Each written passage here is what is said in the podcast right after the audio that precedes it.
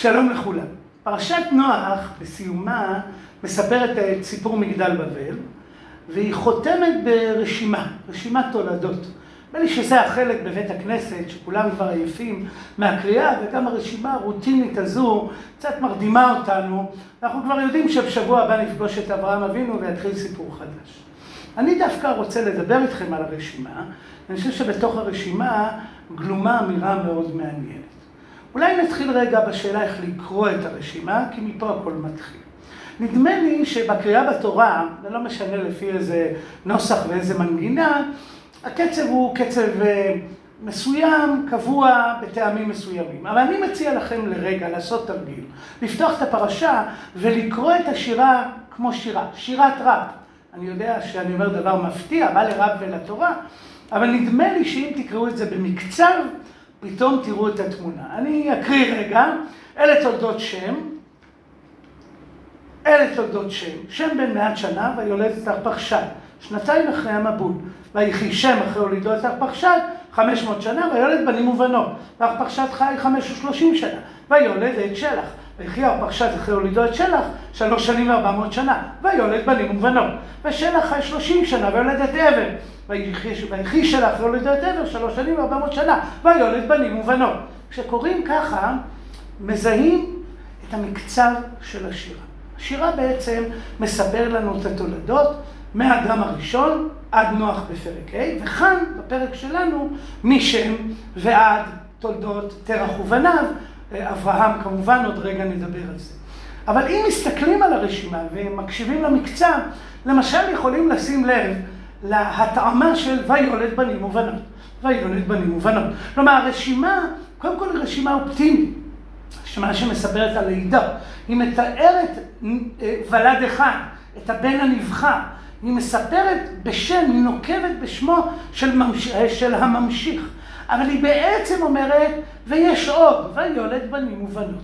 הרשימה היא אופטימית. אגב, הרשימה בפרק ה' תמיד מסתיימת במילה וימות. ואילו כאן תמונת חיים, וילד, בנים ובנות. הרשימה גם אומרת יותר מזה, היא רשימת נבחרים, תמיד מזכירה מישהו אחד, אבל היא יותר מזה. בואו נקשיב רגע למשל לעבר. ויחי עבר ארבע ושלושים שנה, ויולד את פלג. האם פלג הוא הראשון? לא בטוח בכלל. אם תשוו את זה אגב לפרק י', תגלו שהוא לא הראשון. אלא שפלג הוא הממשיך, הוא הדמות החשובה. ויחי עבר אחרי הולידו את פלג שלושים שנה וארבע מאות שנה. כלומר, חייו של עבר, אביו של פלג, נחלקים לשניים, לפני לידת פלג ואחרי לידת פלג. זאת אמירה מעניינת על היחס שבין אב לבנו, בין אדם לממשיכו. החיים שלו מתחלקים ללפני לידת הממשיך ואחרי לידת הממשיך, וזה ממשיך והולך לאורך כל השיר. בעצם יש פה רשימת נבחרים שמכינה אותנו אולי לתהליך של בחירה. אם אני אמשיך במקצב, אני אעשה את זה עכשיו עם סוף השירה, תראו מה קורה בסיומה. ויחי סרוג שלושים שנה, ויולד את נחור. ויחי סרוג אחרי הולידו את נחור מאתיים שנה, ויולד בנים ובנות. ויחי נחור תשע ועשרים שנה, ויולד את תרח. ויחי נחור אחרי הולידו את תרח, תשע עשרה שנה ומעט שנה, ויולד בנים ובנות. ויחי תרח שבעים שנה, ויולד את אברהם, את נחור ואת הרן. ותולדות תרח, תרח הוליד את אברהם, נחור, את הרן, הרן. והם את הרן על פני תרח אביב בארץ מולדתו ברוקזים, בעיקר עבר מלאכו לאנשים. שמתם לב מה קרה? עברנו לעולם של שירה, קצובה, מבנה קבוע, שבעצם מספרת על לידה תמיד של יורש אחד. עברנו לפרוזה, סיפור, שבו יש שלושה בנים, ומספרים מי התחתנו ומה מצבם. משהו בשירה בעצם בסיומה מקבל תפנית מאוד דרמטית. נדמה לי שאפילו, אם ככה נותנים להתאמה מקום, אז אפשר אפילו לקרוא את זה כך. ויחי תרח שבעים שנה ויולד את אברהם, מה אתה מצפה? שויחי אחרי הולידו את אברהם, ככה זה עד עכשיו. אבל התורה מפתיעה, ואומרת את אברהם, את נחור ואת הרן. נדמה לי שהתורה מכוונת אותנו קודם כל לומר שמשהו קורה, משהו דרמטי קורה בדור העשירי. אם חשבנו שהשירה תמשיך כסדרה, הרי שבדור העשירי קורה משהו אחר. אנחנו עוברים מן השירה אלא פרוזה. אנחנו מתחילים לספר סיפור. המיקוד הוא כבר הרבה יותר גדול. אנחנו לא רק מספרים על עצם הלידה וזמן מספר השנים, אלא אנחנו מספרים מי מת, ועמוד הר"ן על פני תל חביב בארץ מולדתו ברוכזים. אנחנו מדברים על חתונות, ויקח אברהם ונחור להם נשים, שם אשת אברהם. מתי מזכירים את שם אשתו בשיר? בשיר אין שמות, אלא האב והבן היורש. ואילו כאן מספרים למי הם נישאו. אין שם אשת אברהם שרי, שם אשת נחור מילכה, בתר הנביא מילכה ועסקה. מספרים ששרי עקרה, מספרים שתרח יוצא למסע, והם מצטרפים אליו. מקובלנו, כך במסכת אבות, עשרה דורות מאדם ועד נוח, ומנוח ועד אברהם אבינו. והדבר הזה נכון אה, בצורה מסוימת, אבל נדמה לי שאם מקשיבים לפשט המקרא, אם מקשיבים לאיך שהתורה מספרת את הדברים, אז הדור העשירי הוא לא אברהם, הדור העשירי הוא שלישייה. הדור העשירי הוא אברהם, נחור והרן. אה, אני יודע שאתם כבר מכירים את פרשת לך לך. אני יודע שאברהם עוד רגע ייבחר. השאלה אם הוא נבחר בפרשת נוח. האם כבר בפרשת נוח אברהם נבחר? והצעתי אליכם היא שלא, שמי שנבחר זה תרח. תרח ובניו. יש פה איזו בחירה בתרח ובניו, ולכן כשמגיעים לדור העשירי נמנים שלושה, אברהם, נחור והר"ן. ואולי אם אה, נדקדק בקריאה, אולי אפילו אה, נאמר שלא בטוח שאברהם אה, הוא הנבחר בפרשה בכלל, ייתכן שלאחרים דווקא יש יתרון על אברהם. למשל, בואו נקרא, ואלה תולדות תרח, והביטוי ואלה תולדות הוא ביטוי דרמטי בספר בראשית, שפעמים רבות מבטא משפחה נבחרת, תולדות תרח, תרח הוליד את אברהם, את נחור ואת הרן, והרן הוליד את לוט. בעולם של צאצאים, אז להרן יש כבר צאצא, הרן הוליד את. כלומר, להרן יש יתרון מסוים. אם, אם תתעלמו מההמשך, אם תקראו את התורה כמות שהיא, בפעם ראשונה, תקשיבו לתורה איך שהיא מספרת את הסיפור, בלי הקונוטציות השליליות שיהיו בהמשך לילות, נדמה לי שדווקא הר"ן יש לו יתרון. הוא כבר העביר את הלפיד לדור הבא. וימות הר"ן על פני תל חביב בארץ מולדתו באורכזים. ויקח אברהם ונחור להם נשים. אז מספרים לנו את שמות הנשים. שם אשת אברהם שרי, שם אשת נחור מילכה. אברהם תמיד מופיע ראשון. זה נותן או יתרון ביולוגי או יתרון מעמדי לאברהם, ואולי יש קשר בין הדברים.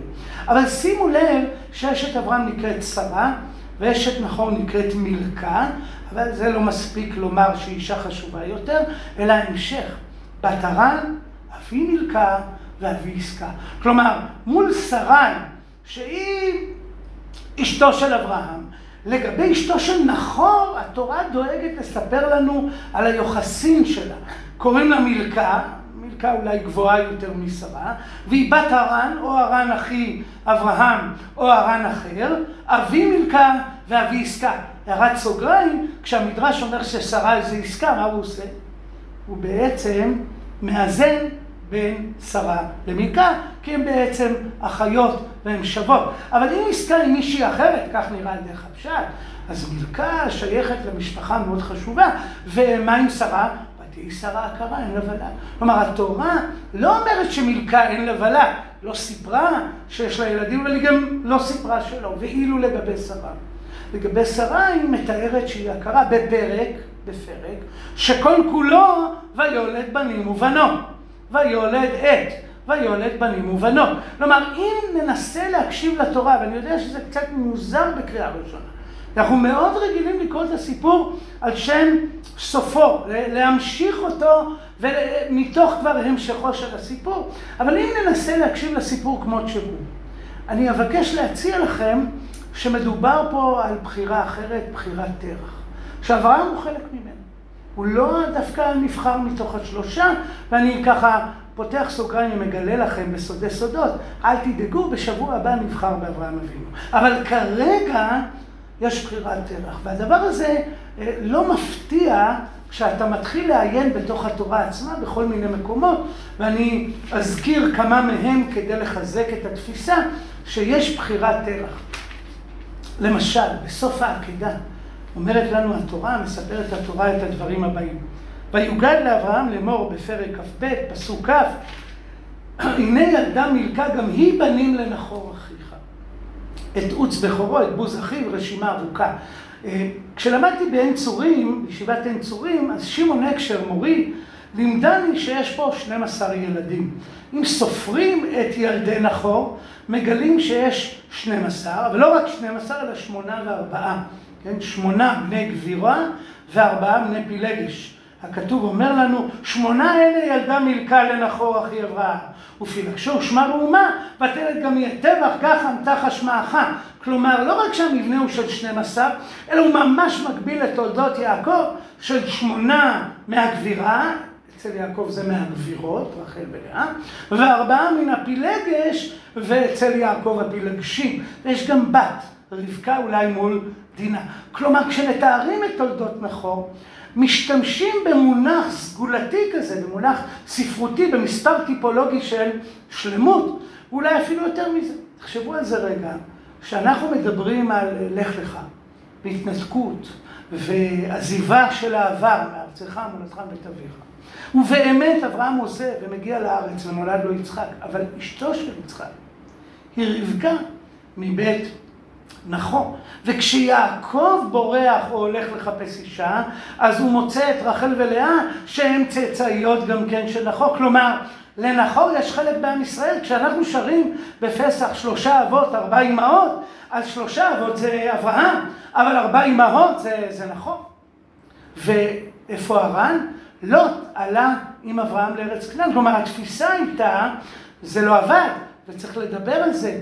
ואולי מגילת רות היא תיקון של ספר בראשית, בהזדמנות אחרת נעביר גם על זה שיעור, אבל יש פה איזושהי תפיסה שאומרת, יש תולדות תרח, יש אה, תפיסה, ואני רוצה עכשיו לנסח אותה, בחירה מעגלית.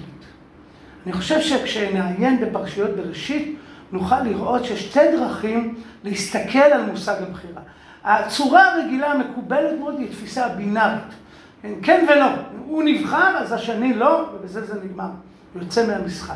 ואז אני עומד עם, עם אברהם, ורק אברהם נבחר, ולאברהם יש את יצחק וישמעאל, ואז יצחק נבחר וישמעאל מוצא מן המשחק לחלוטין, נעלם מן המפה ורק יצחק, ואז יש לי את עשיו ויעקב, ורק יעקב נבחר ועשיו יוצא מן התמונה. אפשר לקרוא כך את ספר בראשית. אני אבקש להציע לכם מושג אחר, בחירה מעגלית, כמו עוגת יום הולדת, עוגת חתונה, שהיא קומות קומות. בעצם יש קומה רחבה וקומה צרה יותר וקומה צרה יותר, ואין קומה אחת מבטלת את קיומה של הקומה הקודמת לה. כמו שכל עם ישראל נבחר, ובתוכם שבט לוי, ובתוכו שהכוהנים, זה לא מבטל את בחירת עם ישראל, ולזה אני מבקש לקרוא בחירה מעגלית, או בחירה מייחדת. לא בחירה מבטלת, אלא בחירה שמשאירה את הבחירה הקודמת, אבל מייחדת קבוצה למעלה גבוהה הרבה יותר. ואני רוצה להציע לכם שיש בחירת טבח. בעצם יש בחירת אדם הראשון. כל בני האדם נבראו בצלם אלוהים. ויש בחירת שם מתוך יפת וחם. ויש בחירה מצומצמת יותר שהיא של תרח, ואחרי זה תבוא בחירת אברהם, וכשיצחק ייבחר זה לא ימחק את ישמעאל באמת, וכשיעקב ייבחר גם עשיו יקבל ברכה, ואפילו נמנה את צאצאיו וצאצאי צאצאיו בפרק שלם בבראשית ל"ו. למה? הרי זה לא מעניין אותנו, רק יעקב הוא הנבחר. לא, יש פה תפיסה של בחירה מייחדת ומעגלית. אולי כשקוראים, אתם יודעים שהרב ברויר היה אומר שיש שאלות שמה שפותר אותן זה הצ'ונט. כי זה בסוף פרשה, ובתחילת הפרשה שאחרי, והקורא שקורא את פרשת השבוע משבוע לשבוע, כבר שכח מה הוא קרא, כשהוא מתחיל את הפרשה החדשה, זה בבחינת הבולה ראסה, משהו חדש. אבל כשקוראים ברצף, אני מציע לכם לראות את המתח שבין סוף פרשת נוח לתחילת פרשת לך לך.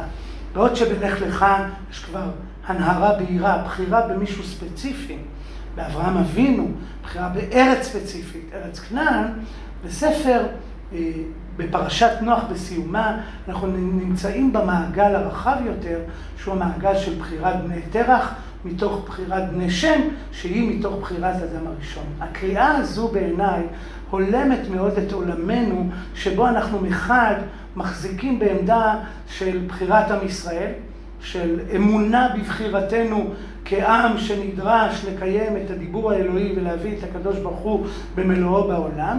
מצד שני, לא מבטלת את העובדה שיש מעגלים נוספים מסביבנו, שגם בהם יש קול אלוהים, שגם בהם יש בחירה אלוהית, ואולי יאה לחתום את השיעור שלנו במימרה שהיא לא קשורה דווקא לתרח, אבל היא קשורה לרעיון הזה של בחירה מעגלית. המשנה באבות אומרת, אה, היא מדברת על בחירת האדם ובחירת עם ישראל, ואומרת חביב אדם שנברא בצלם. אחרי זה היא ממשיכה, חביבים ישראל, שם שנקרא, שנקראו בנים למקום, ויש גם המשך נוסף. האם בחירת, האם העובדה שחביבים ישראל, שיקראו בנים למקום, מבטלת את החלק הראשון של המשנה, של חביב אדם שנברא בצלם? נראה בפשטות שלא. נראה שהתורה רוצה לומר, המשנה רוצה לומר שחביב כל העולם, כל אדם בעולם הוא חביב, אבל חביבים ישראל במיוחד, שיקראו בנים למקום. וכך אני רוצה להציע לכם גם כאן. יש בחירת תרח, ולכן בחירת תרח היא בחירה שתמיד תחזור לתוך המערכת. היא מחוץ אליה, אבל היא חוזרת. היא נכנסת ויוצאת. יש את הציר של אברהם, אבל לתרח יש מקום בעולם. אני חושב שזאת אמירה שמכניסה אותנו למבט יותר נכון אל מושג הבחירה.